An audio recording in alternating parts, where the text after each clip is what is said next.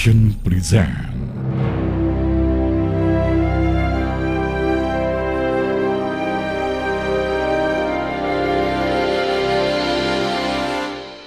Assalamualaikum warahmatullahi wabarakatuh. Halo adik-adik, apa kabarnya hari ini? Saat ini kita sudah memasuki bulan suci Ramadan.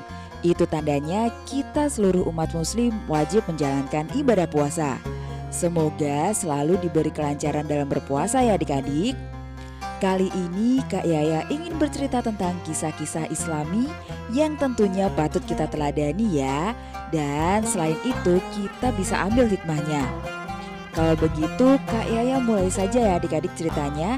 Jadi selamat mendengarkan ya.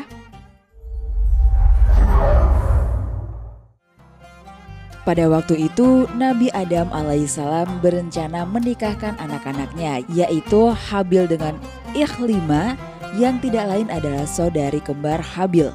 Sedangkan Habil dengan Labuda, saudari kembar dari Habil. Akan tetapi Habil tidak terima dengan keputusan ayahnya, sebab Ikhlima lebih cantik dibandingkan dengan Labuda. Nabi Adam sedikit bingung karena Habil dan Habil adalah putra kesayangannya. Akhirnya Allah memberikan jalan keluar kepada Nabi Adam. Keduanya harus mempersembahkan kurban kepada Allah dan barang siapa diterima kurbannya, ia pantas dinikahkan dengan Ikhlima. Keesokan harinya, keduanya mempersiapkan kurban. Habil mengorbankan unta, sedangkan Habil mengorbankan gandum. Keduanya mengharapkan bahwa dirinya lah yang mendapatkan bagian yang lebih baik. Dengan keikhlasan hatinya, Habil menerima keputusan ayahnya dan ikhlas menjalankan kurbannya.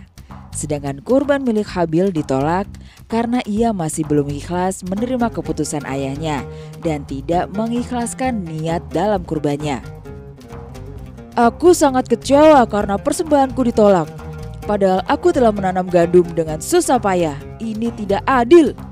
Pada saat Habil sedang marah besar, kemudian iblis muncul dengan menyamar menjadi seorang manusia yang sebaya dengan Habil.